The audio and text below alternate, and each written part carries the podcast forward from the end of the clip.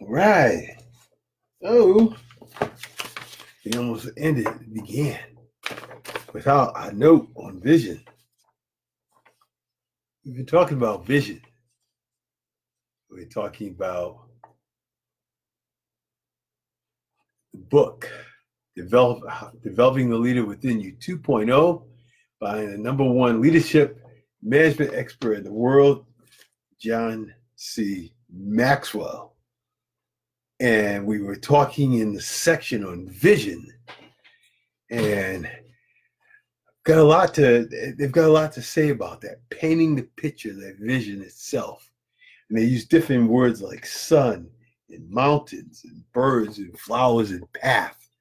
And I'll explain that as we hit the different features. And then what we're going to end with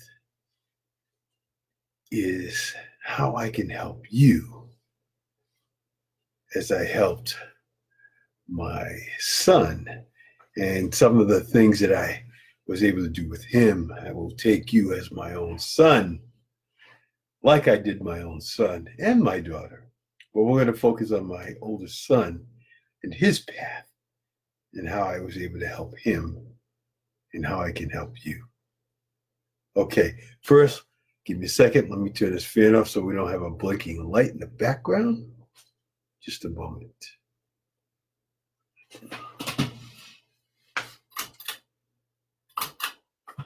Okay, so the flashing light in the back should end momentarily. But let's talk about the vision. It talks about the sun. It says, when you paint a bright future for people, they feel warm. When you understand the future, you feel good about it. And you really get drawn to it because you can see yourself in it. We'll get a little further on that. And then we talk about the mountains. And see, it's the vision that keeps you going when you when you stress out over the fact that um, that there will be obstacles, but you're not facing it alone. Hence, no man is an island, and we'll we'll touch on that again a little further. But no man is an island. And then birds watching an eagle rise causes people to feel their own spirit soar. As you think of that, you think of you in it, you can see yourself accomplishing things. And that gives you confidence and makes you feel stronger, like a bird, an eagle, and then flowers. I talked about that other day, the other day, Brendon Burchard talked about talked about being in a position where we um, need to feel good where we are. Stop and smell the roses. It's not all work and no play. I always talk about the nine to five and people who start to work a lot of overtime. And when they do that, they, they get things out of balance and they say, I'm doing it for the family. But it's an oxymoron. If you're doing it for the family, but you're taking time away from them, well, what are you doing it for? It becomes a, a, a sense of uh, status or position, how you define yourself. And what we have to do is learn to not define ourselves by our job, not define ourselves by our work. And when we work into our passion, we don't because our passion is part of us. And we can we can integrate that alongside things like our family and our friends. And we don't push that aside and, and make it uh, you know force ourselves into a I have to work situation. So it's important the flowers stop smell the roses, enjoy yourself along the way. Take a break. I was watching uh, uh, one of my mentors, Rachel Miller. She was talking about that she had an amazing day. She actually took a day off. If anyone knows who Rachel Miller is, you know she's a hard worker. Very seldom do you see her take a day off, but she took a day off to be with the kids because she could do that. But here's the key she's passionate about what she does that it's it's tough to get away from it. Not that she doesn't love her family, but she loves both families, both her online family and her offline family. And it's hard to separate one from the other. But there comes a time when you do that. And she did. She gave her kids un, undivided attention for a whole day. And it, it, it felt good. I'm sure it did, uh, both for her and the kids. They loved it. Mama, all to themselves. And mama's a hard worker. all right, then the path. We need to keep that path. That's what the goal is for. That's why, you know, this talks about leaders providing a path uh, or a vision for those who follow, but you providing your own vision on where you're going. What's so great is about uh, things people love. They tell the story about how they used to do parachutes during World War Two or World War One. Hold on a second. Let's see. Did they talk World War Two Parachutes. Listen to this. Parachutes needed to be constructed. Oh, I lost my place. Just a second. Parachutes needed to be constructed by the thousands, but it was tedious. It was a tedious job. It involved crouching over a sewing machine eight to 10 hours a day and stitching endless lengths of monocratic fabric. Even the sewers made progress. Even as sewers made progress on parachutes, what when what they worked on looked like a formless heap of cloth. How did the leaders combat the boredom and prevent the potential mistakes? Every now listen to this, putting the vision in front of you. Every morning, workers were reminded that each stitch they made was part of a life-saving operation. Isn't that powerful? Each day you're reminding yourself of where you're heading allows you, this gives you the strength, the power, the inner drive to keep going in spite of the obstacles, in spite of the monotony, in spite of just the humdrum or the difficulties of relationships sometimes with uh, with hard to get along people. That's the key is keeping the vision in front of you so that you can continue to progress towards it. So no man is an island. We can't do it alone. I can't do this alone. I would have quit a long time ago if it wasn't for people like Dave Gambro, Rachel Miller, Stu McLaren, these guys who have paved the way. The summit that uh, Rachel has the, on uh, the Leader Summit, and uh, listen to the stories behind those people. They talk about the dry, the, the, monotony and the, the, the pain that no one close to you is agreeing with you as you're going towards your goal. I, uh, uh, Brendon Burchard talked about that. That those closest to you, all they uh, it seems like they're sabotage, trying to sabotage you as you're trying to move towards your goal, and you you, you start self doubting yourself. Should I do this? Is it worth it? I was just listening to uh, Cheyenne, a lady out of out of Canada, and she was talking about um, uh, they, are doing a new launch, a beta launch, and she was talking about her struggle and how her husband had um, were working uh, hard and nothing was happening, and how you you just want to quit, but you don't because everyone is just hoping that you quit. We talk about awareness. So on that no man's an island. Probably one of the greatest examples of how I learned through the military to help others. No better example than my own son, my oldest son, Bravel the third. I'm Bravel the second. Bravel Jr. is me. But my son, Bravel the third, graduated from college, was working at a restaurant. I go to see him. He tells me about his roommate is deep. And I said, What do you mean by deep? He says, Dad, you gotta believe me, he's deep. I said, What do you mean? I said, What kind of work does he do? He's a bouncer at a nightclub. Okay. How old is he? 35. And, and now he's a roommate to my son. And I'm thinking to myself, you become like the books you read and people that you hang around. I gotta do something here. So what do I do as a father? Well, he lived about two or three hours south of where I was. And I'm thinking, I cannot let this go. I am going to commit to spending at least once a month going down there.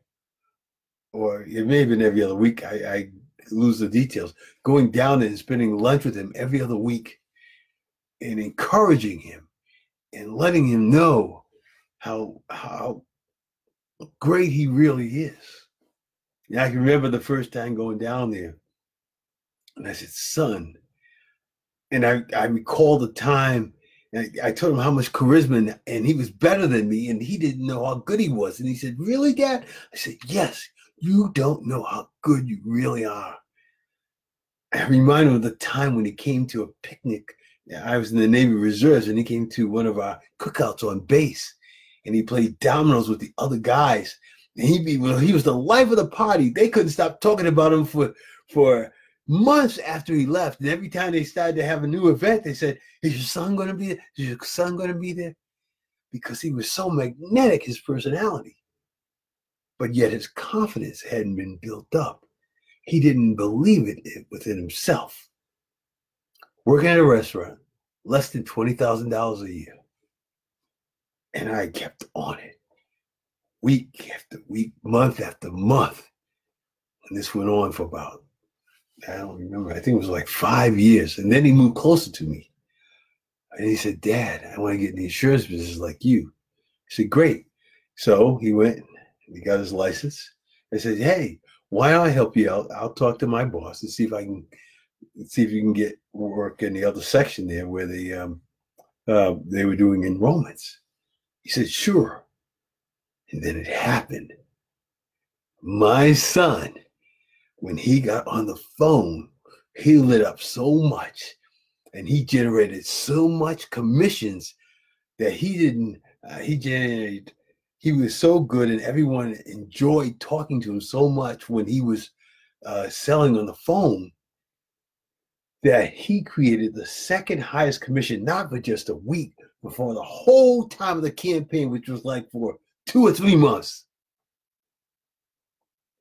And then I remember uh, not too long after that, having lunch with him, he said, Dad, thanks for believing in me. You see, that's what it takes. We can't do it alone because we don't know a lot of times that we what we don't know. And see what other people have what i have for you is awareness of of things that you're not aware of yet because see we can only see things through our perspective. And our perspective is blinded by our own experiences. And when we start to get out of our out of our comfort zone when you start to get out of your comfort zone things begin to get a little gray and a little muddy and not as straightforward. And we get nervous and we want to go back. But that's where the mentors, that's where people like me coaching can help you stay on the path, stay on the path so that you can break through and get to another level of vibration where you actually can make a big difference. So many times the ability for you to get ahead has nothing to do with your skill and more with your will. Keep doing, keep being encouraged to keep doing the things you're doing. And then, uh, uh, um, president of the uh, Paul Martinelli, president of the Mac, John Maxwell team, talks about the law of incubation things happen their own time. Keep sowing the seeds, and you just don't know how close you are Then all of a sudden, you know, two months down the line, something you had done two months earlier, all of a sudden comes becomes something larger than you ever thought. But what if you stopped?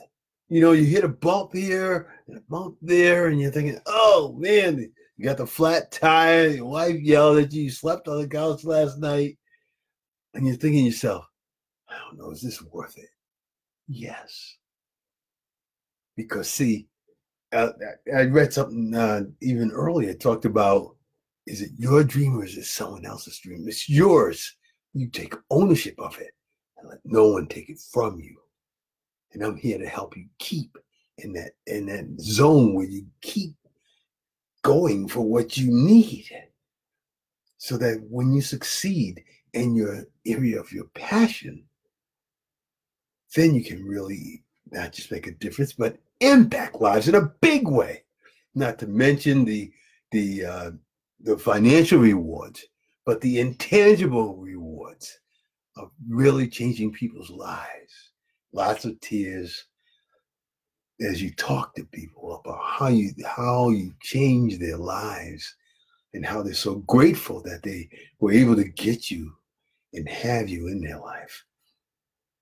So what am I saying? I'm saying is I can do that for you as well. Um, I'm working on it by the end of the weekend uh, to have a, a, calendar set up where you can uh, stop and and uh, perhaps sign up for a, uh, a session and see if we we actually gel and see if I want to work with you, what you want to work with me, and let's really set up some accountability and get you moving where you really want to go, but you just can't get there by yourself. And like we always say, uh, anything that's free has no value.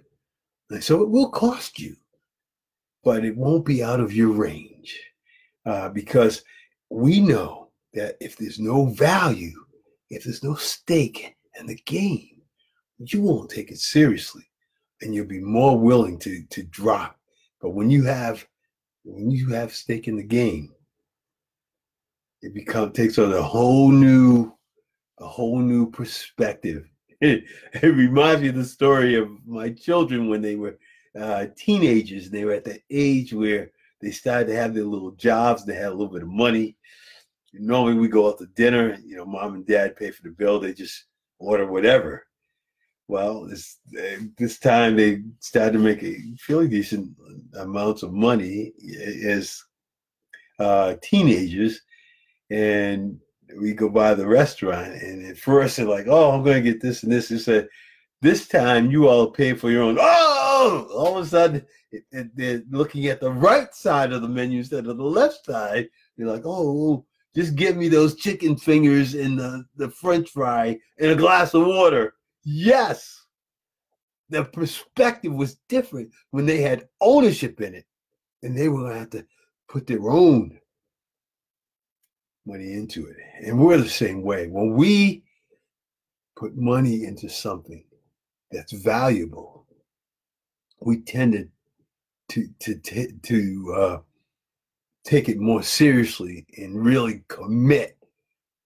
Because when we commit with our time and our wallet, we make sure that it makes a difference in our lives. And that's what I want to do is be able to help you. And I've been down that path of of the the the, the non-value path where you think you can help people, but if people don't have stake in the game, they don't take it seriously. And um, your time is too valuable to waste. And I want to help you. But yeah, be on the lookout. I'll be putting a calendar out there. You know, uh, over the weekend, I'm working on how to do Calendly. Um, and then I'll probably put a, a, funnel out there to kind of give you an idea of the cost. Um, because let's face it, after absorbing from my mentors, I know that I've the value that I bring to you to make you better than you are and to get you where you want to be. Thank you. It's been a great night. And uh, until tomorrow, have a good one. and find your vision and then work on solidifying that vision. And then, as I always say, get out of the grandstands, get in the arena of life so that you don't regret it when you're older. Thank you. Have a good evening.